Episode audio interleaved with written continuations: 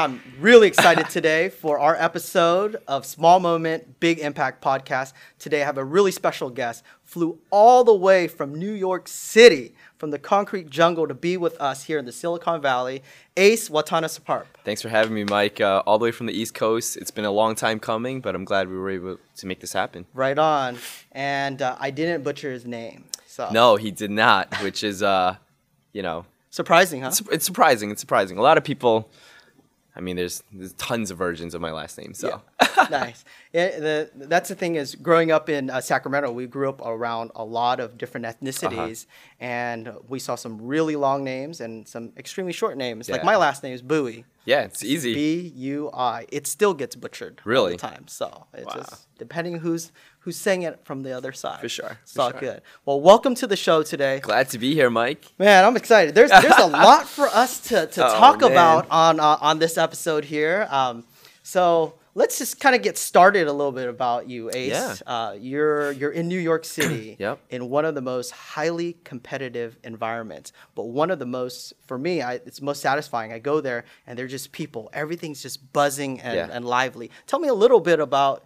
Uh, New York City and kind of the lifestyle that you're a part of. Well, I mean, I grew up in Queens Woodside, Oh. so I was born and raised all my life there.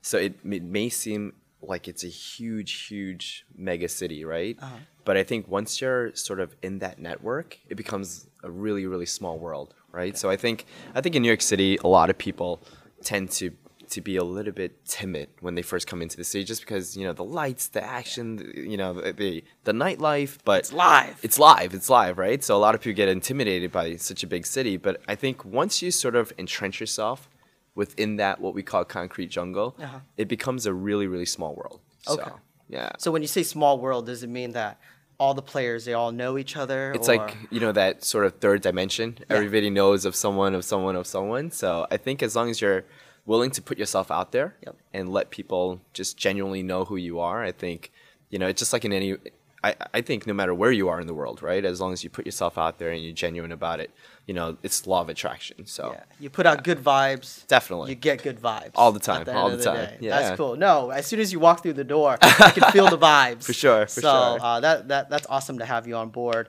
Um, so tell me a little bit about uh, you know Ace Yeah. in. Uh, middle school or high school? what led you? Because I, I, you know, from following you on Instagram and social Uh-huh. media, you played ball at UConn. You do a lot of coaching and mentoring, Yeah. and we'll get into definitely the meat and bones of things of For your sure, business sure. and everything else too. But kind of share with me a little bit about that. I mean, you know what? Growing up, um, I was a very timid, shy individual, right? Growing I don't up believe in- that. no, I mean that's why you know there's been a huge transformation, but I think you know your upbringing is so important, right? So coming from an Asian immigrant family, you know, a lot of times they always tell you to respect your elders. Of course. So growing up, you know, I was very, you know, don't speak out of out of line, don't speak out of term. But then as I started, you know, going to high school and college, and my experience at UConn really, really changed the way that I sort of approach a lot of things in, in my life now, in my career, right? Which is, you know, you have to kind of go for it.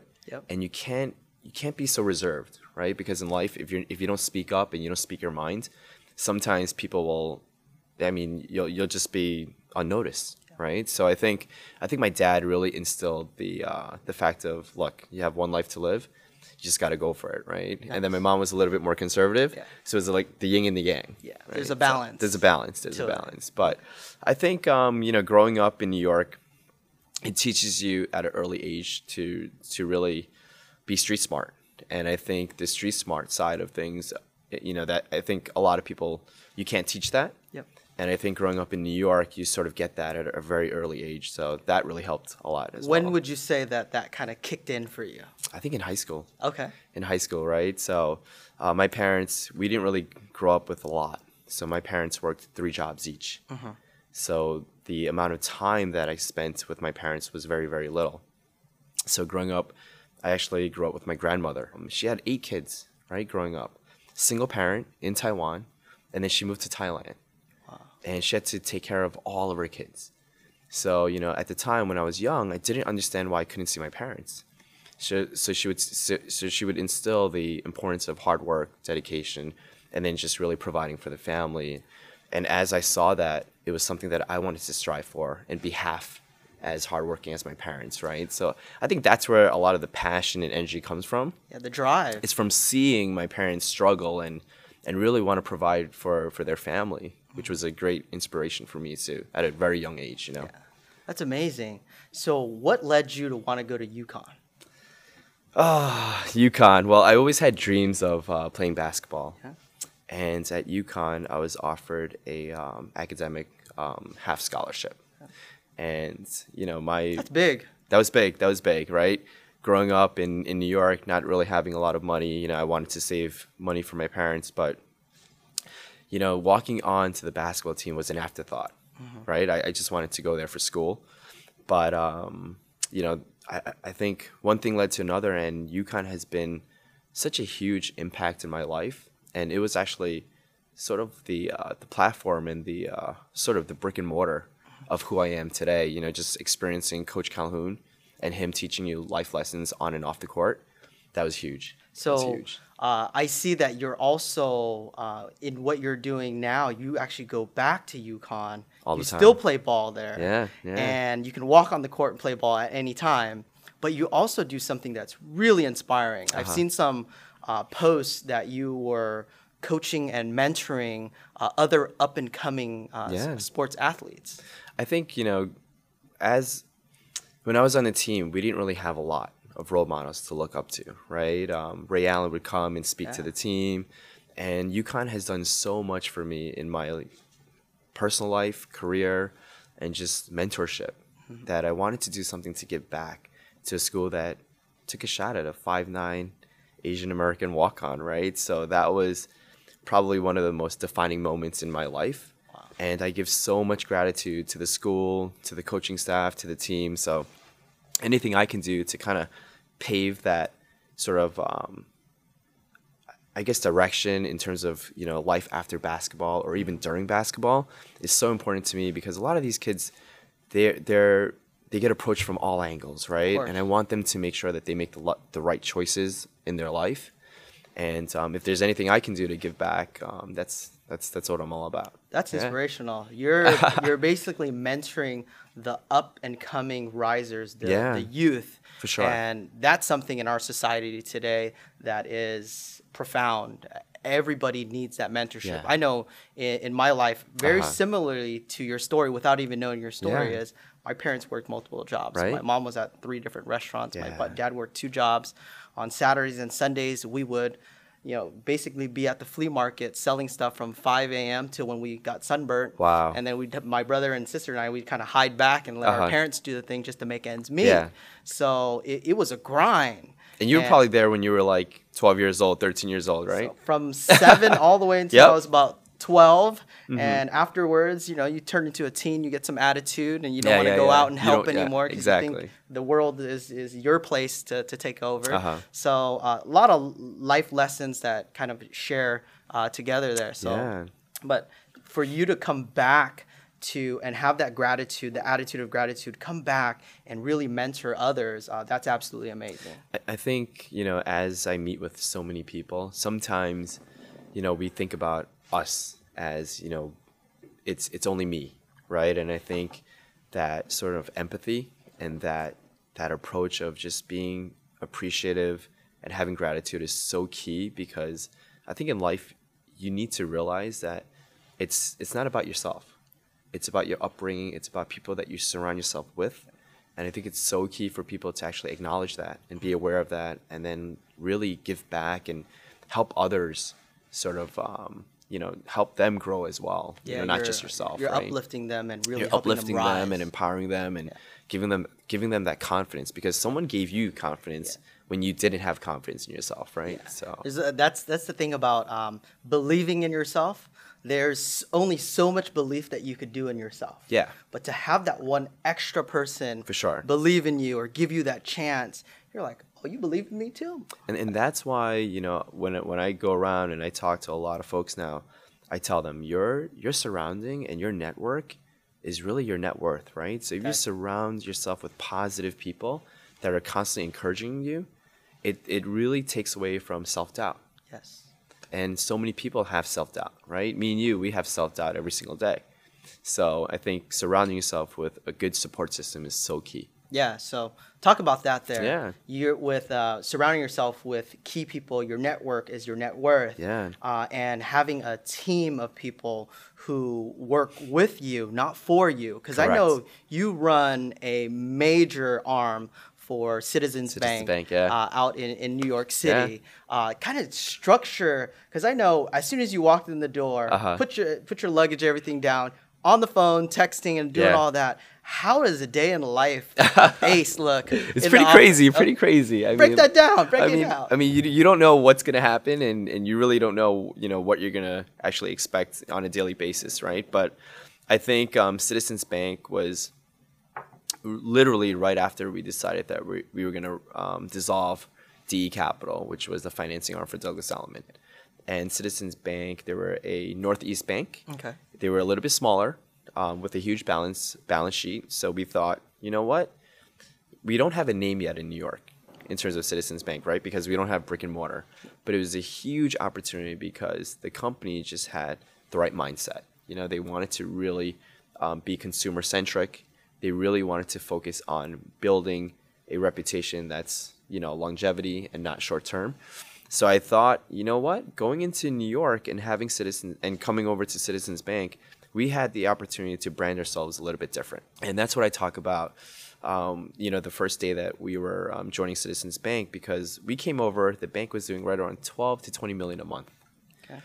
After four and a half years, we now average right around 200 million a month. So that's, but that's not because, you know, that's that's really about the people, Yes. right, Mike? So it was really about okay, you represent the brand, not the other way around, right? Correct. So a lot of people will talk about their company. I used to always tell them, each and every single one of you guys represent the company. So you really need to have a, you need to uphold and have a great reputation, and it's not short term. It's not transactional, right? So a lot of things that we really talk about our ethos, it's relationship driven and it's long term. So sometimes if we can't do the deal, it's not about the deal. It's not about that one transaction, right? It's about finding a solution and finding a home for that client Yeah. or that referral source. Yeah, because if you had to turn someone down, you have another resource that may be able to pick that that deal or um, that transaction up Yeah. and then carry it all the way through. Correct. Versus just saying, "Hey, I'm sorry, you're denied," Yeah. and calling it a day. Exactly. Right. So you're giving more opportunities. So how um, many people are now involved with Citizens Bank or who work uh, within your team there in New York? Uh, there's a ton. There's a ton of folks, Mike. You know, to loan officers, to our support staff, to developers, realtors, attorneys. I mean, it takes a village, right? Yes. So it's um, there's so many different arms and and so many different tentacles of what we do when it comes to wealth relationships and things of that nature. There's just so much um, that's involved, and I think every relationship is so key. And now, you know, in terms of loan officers, we have over 100 loan officers in our region. And, um, you know, it, right now with the market the way it is, with the feds lowering the rates, it's, um, it's been an amazing summer so far. I bet. And it's been pretty crazy, Mike. I mean, the minute I walked in, it was just, you know, nonstop phone calls, but it's great. you know. Nice. How do you uh, balance or structure your support team uh, behind you to help you carry the vision or the goals Yeah. that you're setting out for your? That's a great question, Mike. It's about you know trusting in your leaders. Okay. Um, so I do a lot of empowerment for my leadership team. I think um, Kind of break that down a little Yeah, bit yeah. in terms of uh, the empowerment process because I know a lot of our uh, audience who are listening to Mm-hmm. they're also business owners or yearning to get into entrepreneurship Yeah. and business and these aren't like lessons that you can just For take sure. at college you know this is Yeah. for, you know if you can kind of break that down a little bit I think I think naturally, human nature is you never want to hire someone that you feel is a threat. For me, I think that's one of the biggest things that people need to sort of accept and realize that the more folks that you hire that are better than you, the the, the I, I guess the percentage of you being successful is that much greater, right? So for me, I'm constantly looking for people that will sort of challenge the status quo. And I love people with ideas, right? People that are proactive. So, you know, for our leadership team, I try to really embrace empowerment, autonomy. I, I want them to to have ideas, right? A lot of people they just feel like they, they need to be within this square peg box and not really risk anything, right? For me, I think it's really important to number one, try to hire folks that you feel are better than you in certain aspects, and then you can collaborate and learn from each other, right? So I think when when looking at structure, that's the first and foremost because it all starts starts from the top. Yep. If you have a weak leadership team, then the whole structure and platform doesn't work. And I think a lot of folks, when you're at that level, they tend not to hire the best because they want to be the, the person, right? And I think in leadership and, and building companies, you need to really surround yourself with people that are better than you in order for you to challenge yourself and, and really learn from others. There you Does go. that make sense? Yeah, makes total Yeah? sense. It's uh, a lot of leaders fear being replaced. Correct. But if you are bringing on someone who's even better than you in so many different aspects, uh, like exactly what you said is it makes you have to raise the bar Correct. in your level Correct. of achievements or what you Yeah. can do and all together everybody grows i guess similar to our company at eq1 Yeah. is we have a company and we have a reputation And Mike, you have three branches now, right? Yeah. Three different offices. That's amazing. It's uh, and it's a lot of responsibility, yeah. but the way that we're able to divvy that up Mm-hmm. is empowering and growing from within, right? Because if we build a company, we're just building a company. Yeah. But if you build people, the people Correct. will build the company way far larger and bigger than you could ever imagine. And and I think hiring the right folks for the right job is important, right? So when you talk about structure, you don't want to put the wrong person in the wrong position. So if I wanted to elaborate on that a little bit, it's Yeah. it's like putting someone that's great during back office work Mm-hmm. and putting them in sales is probably not the right thing to do, right? So I think sometimes you as a leader, you need to be, be to be able to identify the characteristics on what's going to be a successful position for the person. Definitely. Right? So sometimes the person may say, "You know what? I want to be a salesperson," but they don't like going out. Yeah. And they don't like meeting people, right? But they feel as if they're going to be an amazing salesperson. So that's where you need to sort of identify what what what are things or tools that you can do to help them get to where they want to be or really just call that out and say, "You know what? This may not be the right fit for you." You know, and, and really the have hard, the candidate cold truth. the hard i mean that's that's where you're going to get to to places right when you're able to be transparent and just really genuine with the with the folks around you I think when you do that, being genuine is that you don't waste anyone's time. no exactly And when you don't waste anyone's time, everything just runs much more efficiently yeah. and effectively. yeah definitely Nice. Ah. so, uh, now at Citizens Bank, with all this growth here, and when you're doing your mentorship, I saw that you did a stint there with Gary Vee. yeah And he's by far one of the most motivational people. He is. And inspirational people to me. Um, I don't care that he drops F bombs Yeah. all the time, but it's real, it's authentic, it's genuine, it hits you in your face Yeah. all the time. all the time all the time it makes sense right everything that he talks about you're like oh you know that I thought about that, Exactly. but it just didn't hit me that Yeah. hard until Gary said it. Exactly, exactly. So, gonna share about that uh, that relationship there because you, uh, I remember you saying that you've known him for some time too. Yeah. So I've known Gary now for over a decade. You know, I met him uh, since 2008, 2009, when he was actually running Wine Library, and he was just recently talking about Facebook and all of that, right? So one of my business partners, who's actually really good friends with Gary, and he brought him in. We were opening up our first restaurant, and we wanted to see if Gary wanted to come and help us market the restaurant. And you know, the first time I met Gary, he was fla- he was he was so he had so much energy and he was so dynamic and he was young at the time and he's still young now, but you know, he was in his 30s and he had this brash, young, really no filter, right? And the minute he came in, he threw his sneakers on the table. And I'm like, who is this guy, right? And he's like, you know, if you guys want to build a brand and you guys want to market, it's more than just a sneaker. So he was talking about Nike Yeah. and how Nike real, really embraces lifestyle. Yep. And he said, guys, if you guys want to build a brand in the restaurant business, it can't just be about the logo Yeah. it's got to be about how people feel, Yeah. how people interact with the employees, right? So that was one thing that I will still remember till today. And he's been a huge mentor and someone that I admire uh, from afar because Gary's busy. You know, I'm busy with the you know the things that I'm doing, but whenever we meet, it's just one of those things where I've seen him progress, and he truly is a practitioner. Yeah. Right. So a lot of folks they'll say stuff, but they're Yeah, not really practicing it themselves. gurus out there all the time, exactly. yeah. But Gary, I mean, he's a thought leader. Yeah. Um, he's got a talent in really articulating things that you're thinking about. Yeah. But he's able to break it down in, in layman terms, right? And and he to your point, he's so in your face. He'll be so blunt. He'll tell you the way it is. And I think people need that, right? Yep. So especially in today's society there's so many uh, per se influencers and gurus Yeah. uh, and life coaches if you're 20 years old you can't really be a life coach No. because there's one thing about life coaching is you have to experience life. experiences, right? Yeah. So there's a lot of life coaches. It's funny that you on mentioned. Instagram, yeah. I meant. I. I mean, I meet folks all the time that are in their, you know, like they just turned 21 and they're like, I'm a, I'm a mentor. I'm a coach.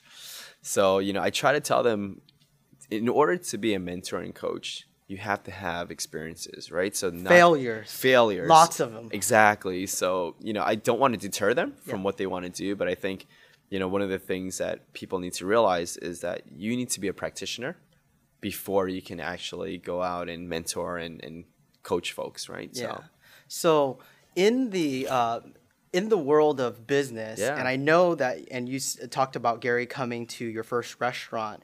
I saw that you have Spot Dessert Bar, Correct. and then Guy Chicken and Rice Yeah. that just launched. Super cool. Yeah. Uh, next time I'm in NYC, I'm gonna go to. oh you definitely have to come by every Yeah. single spot I, I think I'm gonna throw my shoes on the table That's and it. see how that works out over there. you have a lifetime supply of chicken mike so anytime you. anytime you want What's your inspiration or the drive or the motivation behind you that's kind of getting you out of bed every day Uh-huh. saying, you know what, I'm to go stomp on these grounds. I'm to go do this. I'm to hit the office or hit the gym Yeah. uh, and really run my business here, run my life, Uh-huh. and then all these other businesses. What's your drive? I think you need to enjoy uh, the journey and and the process, right? Okay. And I love building things. I think ever since I've seen my dad and my mom um, sort of start from nothing, and you know, again, I always go back to your upbringing, right? So I I've been blessed and lucky enough to see the progression and to see the process of actually building, failing, because we had our ups and downs growing up, right? Definitely. We were, you know, dirt poor. Then my dad um, opened up a couple laundromats. Then it went down again. So that roller coaster of just experiences really makes me appreciate the process and the journey, right? They say success is um, a journey, not a destination, right? So I think really for me, what inspires me to get up every single day is now the responsibility that I have to all the people that are uh, working for the company, uh, not only on the bank side, but on the restaurant side. But really, for me, I just wanted to diversify um, what I was doing. And look, banking will always be my my go-to, right? 17 years in the business. Um, you know, that's all I know. When did you start? When you were two? I know I look young, but uh, no, I started when I was 20. So Okay. right when I was in college. Nice. Um, I actually had a job at Diverse American Mortgage Company. I was a cold caller. Ah. So as a, as a college kid, they were just hitting the phones, hitting the phones, right? And if you ever want to feel so shitty, right? I, I hope I can say that. No, you could. But um, about yourself, try cold calling folks, right? Um, they will tell, they will say the nastiest, nastiest things to you. But um, it was great. It, it really helped me sort of hone in on my skills and really um, not be afraid to to have someone say no, right? Because cold calling folks, if I mean, folks don't really do it anymore as a as a common practice, but that really teaches you how to just build character and just continue to hit the hit the phones, hit the pavement. So It's uh, being consistent with it. Uh, 2005, 6, and 7, when I started in the mortgage industry Yeah. first, um, I was a cold caller. You did- And you were. tit- title companies used to bring us these big books, Uh-huh. and it showed the interest rates that were 9, 8, 9%. And then during that time, 2005, 6, and 7, they were about 5.5, 6.75 on Uh-huh. a second.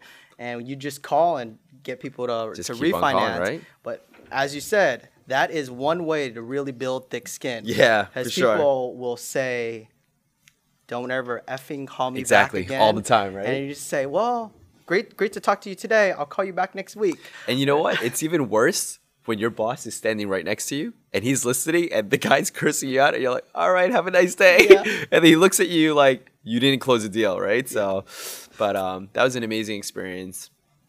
Would, And, would you say yeah. that um, having one of those experiences because that's a grind. That's a grind. Right. And I think in our industry, uh, in the real estate industry and the lending industry for real estate, Yeah. uh, it's very much a, uh, a grind itself to where you're, even though if you work for a bank or a major institution, whatever it may be, you still have to be the one that's going out there. For sure. You have to be the one going out there doing the business, Yeah. taking calls at odd hours when a deal is about to go sideways, Yeah. whatever it may be.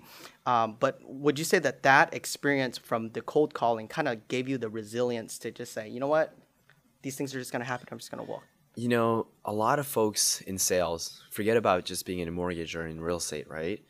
They have this victim mentality, right? Which is, you know, I'm not successful because of all of these obstacles. Correct. But I think when you cold call, you're you're building that thick skin and that character of I'm not going to be a victim today, Yeah. right? I'm going to make shit happen. I'm going to make you know my sales w- whatever goals there are.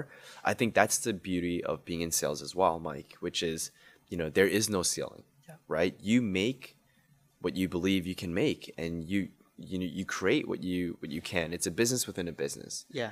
And I think in terms of just building character and and really focusing it on your skill set, you know, I, I don't think there's a better way um, than you know just go diving hundred percent into sales. Yeah. So It I teaches say, you a lot of life lessons, right? eh, you got to have that right uh, mindset. Yeah. It's something we have on the wall back there Uh-huh. uh, during Oh, our I last see it. Energy, office focus, powwow. motivation, drive, resilience. Yep. it's it, it's just pure mindset Yeah. because the the market can do anything that the market wants to do during the Correct. cycles during the elections whatever it may be but if your mindset's messed up Yeah. then everything else just trails goes down that rabbit hole too but if your mindset's strong and from doing the cold calls and that's why i tell our team when we coach and mentor is well pick up the phone start making Mm-hmm. Yeah. some of these calls or go and hit the pavement start door knocking and then you'll see what hard work really sure. is right And and you know what? Humans they love trends, right? So whenever something's going up, everybody jumps on that bandwagon. I tell folks all the time, no matter in a good market or a downturn market, there's opportunity. yes So a lot of folks will say, okay, you know, I remember in 2008, 2009 when the recession hit, that was probably one of the the, the key moments of folks really creating net worth. Folks that saw opportunity and capitalize on it. Of course. While the 95% of folks saw a recession happening, right? So I tell my folks all the time, whenever there is a down market, there's huge opportunity, but you need to create your niche I always say niches and riches. Yeah. I got that from John Henry actually. You know, I saw him speak in, in, in front of uh, a whole group of folks in Miami. And it just dawned on me niches and riches, right? So if you're in sales or if you're, you know, growing a company, you really need to know and you really need to define who you are within that marketplace and you'll always be successful, right? So it's constant reinventing yourself. definitely And to what you said, Mike, it's all about mindset yeah right? If there's ebbs and flows in sales. You're gonna have your bad days, and you know what? When it rains, it pours. Yeah. Right. It just seems like everything. It hails, just, actually. It hails, right? So you can have weeks upon weeks where you're out there hitting the pavement, and you're you think you're gonna close the sale, but something happens and it blows up, and the two weeks of of work, it amounts to zero, right? yep But if you let that get into your psyche, and you're not brushing it off and just going on to the next, that's gonna affect you. Yeah, right? it So- continues to uh, snowball Yeah. down. It's funny that you bring up 2008, 9. Uh, those were the days when I was starting in real estate, and there was a thing called the short sell. Okay. And but the short sell was actually the longest sell of my life ever. The longest you're, sell of your You're life. always negotiating with the banks Uh-huh. on the the seller who is short on their Mm-hmm. uh, on their balance. And seeing how much lower they'd come down in order to approve a short sell Correct. and finally get the property sold. Yeah. But how many banks knew how to do short sales during that time? Yeah. And how many agents knew how to do it? Sure. But um, during that time, I carved out a niche, like what you said, niches to riches. Yeah. Uh, we took what we call certified distressed property expert course. Got it. Um, there, there was a short sale foreclosure resource clo- course by Yeah. National Association of Realtors. I learned as much as I could on online study, and then just pounded the pavement and tried to help people and you just became the go-to guy for short sales. and it became this this animal where you'd have 16 17 short sales Yeah. and it would just start to close. And when it started to close, we saw more opportunities to where people didn't want to buy old, uh, ugly homes or homes that are dilapidated. Uh-huh. They wanted a prettier home, and there were people who could qualify during that time. Yeah. So what we did was we helped investors purchase the dilapidated homes, rehab them. Yeah. and then sell them to the market who wanted the pretty Yeah. homes. And it's kind of like niches to riches. That was kind of like the trend. If I just wanted to go sell regular real estate, it Mm-hmm. would got nowhere. and I'm pretty sure, you know, word of mouth is spread really quickly, right? Like go to Mike, he's the guy, he knows exactly how to propose it to the banks, and that's that's really what what creates that that brand recognition too. And the empathy that you have for others is where there- it's more on helping the human, the person there. You're selling the home, Yeah. regardless. The the home's gonna sell because that's your job.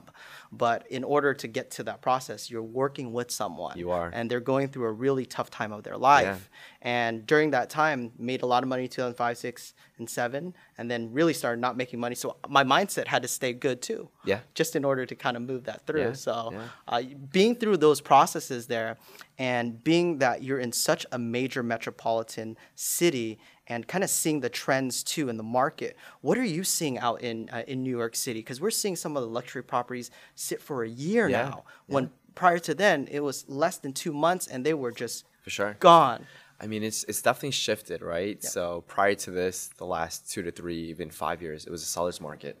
Number one, because inventory was very low, and um, now I think, you know, those trophy prices or those astronomical prices you're not seeing anymore because it's shifted to a buyer's market. More inventory coming into the marketplace. You know, a lot of um, tax laws and salt deductions are now affecting some of the price points in New York City. And I think now buyers more than ever are, you know, it's it's really a perfect storm for them. So I think there's huge opportunity for buyers now to really get inventory that's priced right correctly. And I think sellers are now realizing, hey, if I want to move my inventory, I need to really price um, my home or my condo correctly. Correct. Right. So that's what we're seeing now, which is anywhere um, on the entry level side, 1.5 million and below. There's still bidding wars, right? There's still folks wanting to kind of get into that entry level, but anything between two to five million, there's a lot of stagnant, um, just just a lot of hesitation. What's entry level when you talk about 1.5? I know it's kind of crazy, right? I mean, when you talk about the 1.5 million price point, it's insane. I mean, the average median home price right now in New York City, Manhattan, that 12 mile island is around 800,000. Okay. Outside of Manhattan, towards Queens and the outer boroughs, it's around 450, 500. So the average price point, it's pretty high, Mike, right? So entry level now, you know, talk about being a millionaire. I mean, that's that's something where you know it's common right? Buying a home for a million dollars. Back then a million dollars would probably purchase you a, a whole lot. Yeah. today it's purchasing you probably 600 square feet 650 square feet right? So you, you take that into account and you know there's there's a lot of folks out there that are not as educated as well. Like there are programs out there where people can actually take out 10% up to 2 million 5% up to 850,000 Oh wow. So it's really having that financial literacy and really understanding what you're capable of affording and things of that nature, what options you have. Yeah. Especially in New York City, Yeah. New where, York where the price points are just outrageous, right? It, it So- is. I thought our prices were outrageous here. If you're looking like Sunnyvale, Mountain View, 1,800 uh-huh. square foot, rancher built in the 50s. Uh-huh. Yeah. Those used to sell for 2.1, 2.2. Yeah. Now they're still selling for 1.8. But that's in the tech epicenter. That's in the tech epicenter, That's right? like the epicenter of everything there itself. And then you move. Our average price point here is 1.2 million. Yeah. And even when we look at these numbers, it's just like, wow. When I started in the business 2009, Uh-huh. some of these homes were 600,000. Yeah. 450,000 and just to see the, the the amount of growth and appreciation. So seeing that in New York City, and what's nice about New York City that I always seen is there's an area called Billionaires Row, Billionaires Row, 57th Street, yes. and we don't quite have a Billionaires Row. We have Uh-huh. Hillsborough, Portola Valley, you know, Uh-huh. all the really nice, uh, luxurious areas too. But uh, how is that walking through Billionaires Row on the ground there? It's, it's like a whole new world, right? So, you know, 432 um, Park Ave, I mean, that's, that's, you know, apartments start at 15 million. So, you know, that's like a whole new world that, you know, a lot of folks probably won't understand, you know, how those price points are are are actually capturing some of the some of the most wealthiest and you know all over the world in terms of billionaires. But there's something to be said about 57th Street and Central Park. You know, I met a billionaire from Madagascar. Okay. And he was talking about the New York City, um, I guess, real estate market. And he had a philosophy that I think a lot of billionaires have, which is if you want to invest in New York City and you want a trophy property, the most iconic real estate zip code is really Central Park.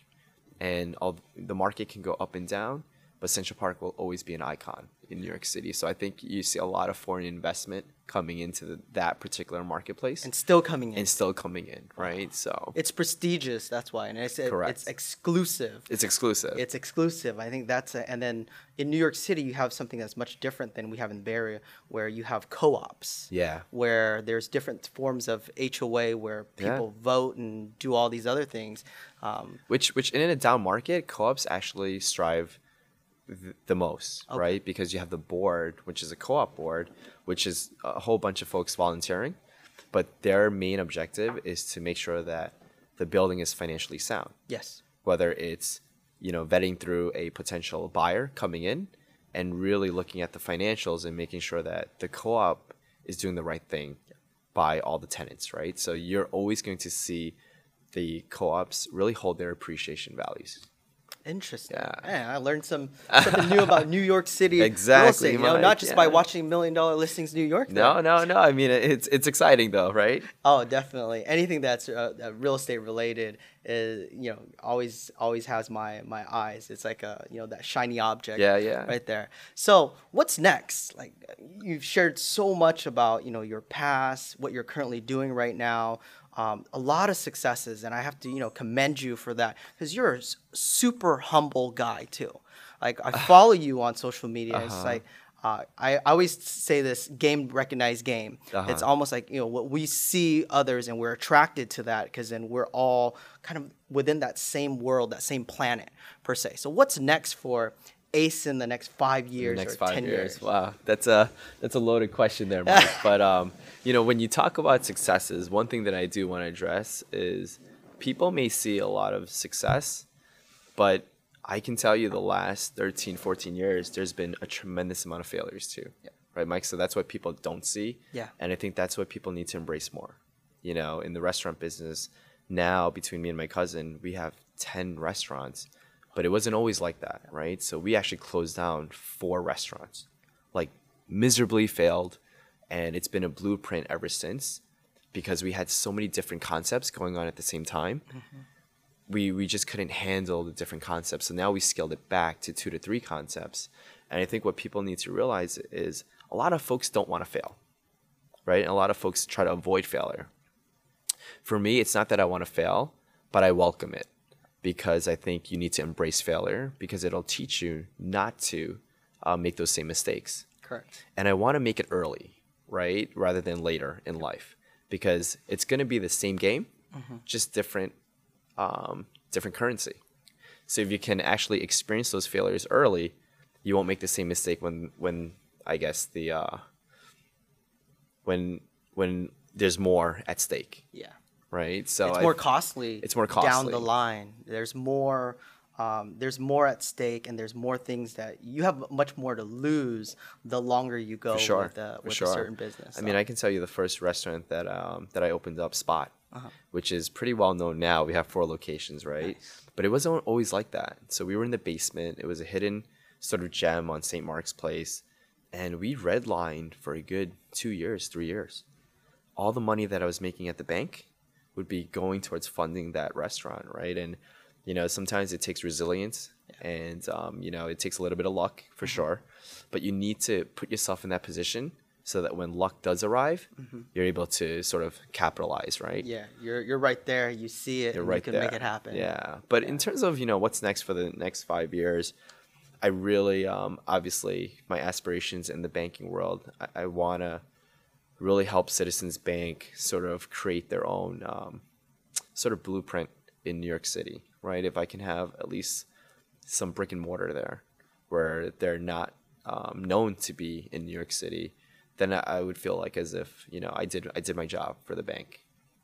But in terms of just entrepreneurship, I'm constantly now just really vetting through a lot of opportunities. And, you know, with Scoop, with the new ice cream line coming out with Spot, uh, Spot, we're franchising uh, the company as well. There's a lot of things that, and the guy just opened up the chicken and rice concept. So there's a lot of things going on.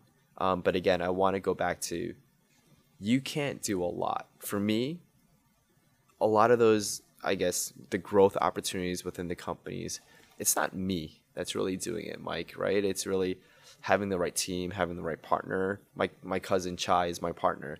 He's the operator, right? I'm more of the finance, business development side of things. So I think when people look at it from the outside, they're like, Ace, what's next, you know, during the five years?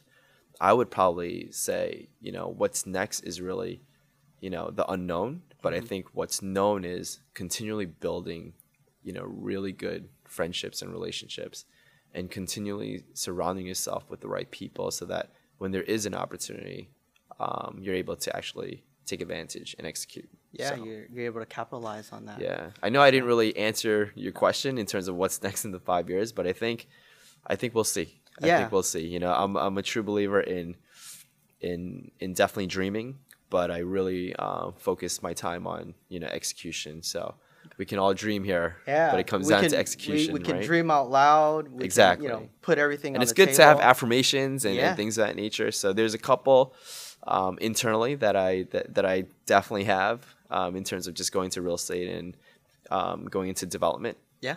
Uh, that's something that's been uh, been a dream of mine as Awesome. well. Um, thus, you know, working with Howard Lorber, um, CEO of Douglas Elliman, I learned a lot from him. But just you know, looking at you know how you would you know structure that and really find funding and things of that nature. You know, being on the finance side, that's that's been a dream of mine. So Uh, and uh, it only gets more fun when there's more challenge. when there's more challenge, Yeah, exactly. that- you you really really really need to look forward to the challenges. Yeah. And I think that's what really um, drives my competitiveness, right? Which There is. I'm okay with challenges. And I think a lot of people, once you kind of shift your mindset into that gear, you're, you know, you're going to be unstoppable. Yep. Right. So, So, um, you know, the theme of the podcast is Yeah. small moment, big impact. And uh, from what you've shared, there's so many different Yeah. small moments. What would you say is the exact small moment that's kind of defined you and made the big impact to where you're able to do all this? I think um, there's two, two moments in my life. Um, actually, three. Right. So, you know, I, I really rarely share this, but a defining moment in my life was when my parents got a divorce when I was in college. And, you know, we grew up with a loving family, and my parents taught us well. But after they got a divorce, it was it was rough on my sister and myself, but it actually made me really become a lot more accountable. At first, I blamed myself for the divorce, but as time went by, I wanted to really, you know, make my parents proud in order for them to sort of, in my mind, if I was a success, maybe they'd get back together because they saw their son being so successful. And that was one of the main drivers um, that made me walk on to UConn, which was basketball was my sanctuary. So every time I was on the court, I didn't think about anything else. So I just really focused my time and energy on the basketball court. So that was my first real moment in my life where, you know, I really faced an obstacle Yeah. that was detrimental and and you know, I could have went the other way, right? I could have started drinking, smoking, really just went down a really really dark path. But I chose the opposite. Yeah. I chose to channel my anger and my sort of just struggle with with myself towards something that I loved. Mm-hmm. So that was number one. Number two is really meeting Coach Calhoun. Um, he showed me that you know believing in someone. Obviously, there's probably so many players that are better than than who I was, right? But he saw something in me and gave me a chance. Yep. The first Asian American walk on at UConn, and from that moment on, I truly believe that in life, if you don't try and you just listen to people and you listen to the stig- stigmatization, you're never going to give yourself an opportunity. Definitely. Mike, you have no idea how many people laughed at me when I said I was going to walk on to UConn, right? Or, or try out for that matter. But, you know, from that experience, it taught me if you have someone that supports you and you have someone that cares uh, as much as Coach Calhoun did for all of his players, you know, there's something special there, right? That taught me teamwork. It taught me discipline. It taught me um, accountability. And the most that the, the the one thing that sticks out, you know, from from Coach Calhoun is everybody has a story. Everybody comes from all different walks of life, right? We were recruiting folks from Africa, Australia, all over the world, these players, right? But he made us really buy into a system, which is it's all about having unity and having each other's sort of back and support. Definitely. And then the third moment is really uh, meeting Dottie. You know, I still remember the first day I met her. I was so young. I was around 30 years old. Didn't have um, really any confidence in myself in terms of t- taking it to the next level. At that time, I was an area manager at Wells Fargo. I was part of their leadership program. Things were great. And I interviewed. I was the last person that she was interviewing. Everybody else had 20 years of experience and you know i was the last interview at 5 p.m i walked into the interview i'm like i'm definitely not getting this interview right i'm, I'm definitely not getting this position because it was to become the president for de douglas elliman which was de capital at the time but i went in there i did my best and my resume did not stack up against any of the prior four but she saw something in me and the craziest thing is when she actually gave me the position i said no because I was scared. So think about it, right? 30 years old, you get handed a position to become the president, and you say no. And, you know, that was a defining moment because I, I went home, I talked to my parents, I was scared, and, you know, I told them if I fail as the president at 31, I'm done. You know, forget about New York City. I won't be able to. I mean, not only was I young, not only was, you know, that not only did I not have the experience, but I'd probably not get. I, I would probably not have another chance at this, right? Right. So, um, the belief that she instilled in me for two years straight, she was talking, she was talking, and she said, "Ace, you need to make a decision." And the one thing that resonated with me was she said, "Look, you're gonna make mistakes, but I see something special in you, so you need to really, you know, see that and embrace it." and she said one thing that that you will learn is you're going to make mistakes but don't don't make the same mistake twice and she said i will support and i will guide you through this process and two years later i took that position and there's been a lot of uh, trial and error. A lot of learning a lot of growing up and a lot of accountability and she never once let me stray away from really believing in myself Wow. and it's been unbelievable the amount of folks that i've met and the opportunities that's been given upon myself. Mm-hmm. And I think that's key in life, right? Which is sometimes you need to kind of take that leap of faith, Yep. even when you don't have any faith in yourself. Yep. Which um, a lot of people, when they look at me now, they're like, "Wow, Ace, you know, you're so confident. You have this aura about you." But no, you know, I I, I doubt myself plenty of times. But I think having that support system and having people that believe in you, Yep. um, you sort of to come into your own, right? You Yeah. you kind of fall into That's your uh, that word is so big, believe, and um, what what I'm hearing the the constant theme of your small moments is always that someone believed in you Yeah. when you had doubts, and we all have doubts. We all have doubts We all have doubts, but during those right moments Yes. when you were doubting yourself Definitely. the most, Yes. people came and said, "Hey, I believe in you. Yeah. I believe in you." Yeah. And that's what got you to where you are today. And now you're circling back and believing in others. That's right, Mike. Right, and that's why it's so important for me to give people that support system as well. You know, and a lot of people are like, Ace, you know, you meet so many people. You know, is it? Do you have time for that? And look, I try to make time for everyone, no matter who they are, right? Because you never know. You made time for this podcast. No, no, no. Yeah, I mean, look, Mike, we, we, we've been setting this up for quite some time, but I, I think people, when they become somewhat, and I don't want to say successful, but when they become an, an influence within their community, sometimes I see folks not giving the time Yeah. And not really helping others. And I never re- truly understood that, right? Because I think in life it's about really supporting one another. I think as human beings, we want to really uplift and help our community. So I think within the real estate community, within the Asian American community, whoever I can really make a positive impact on, I want to try. And I encourage everyone to lift others because you receive so much more when you give without expectation. Exactly. And when you truly, genuinely want to help others and see them succeed and, and become successful, it's it's a great feeling. I, I, I can't even explain it, Mike, but um, when you give before you get or Ah. without the expectation and you see someone grow and you get to say you know i was a little bit part of that and they were 99% the rest They were there, right? They they just needed that sort of support and that sort of um I don't even know that ignite or ignition Yeah. just to kind of get to spark. that level. It's a spark, a right? So it's kind of like similar to how we met right we have to give a shout out to AREAA the asian sure, real estate sure. association Definitely, America, definitely. right kind of brought us into the same rooms together uh, in leadership and all and i think that goes full circle with everything that we do it's it's such a great organization that has been uplifting so many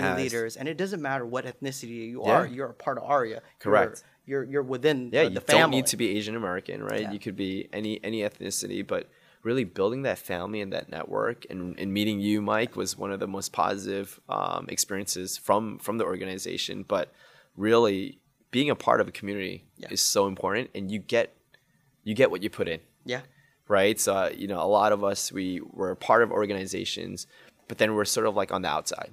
You know, it was only when I actually truly embraced the organization and really put myself out there was when I met folks like yourself. So it's such an amazing organization, and you know, you're meeting folks from all over the country. Yeah. Right? And now all over the world. And now all over the world. Like we went to Dubai together. uh, we yeah, went to yeah, Dubai yeah. for I, the- I saw that global trip. Yeah.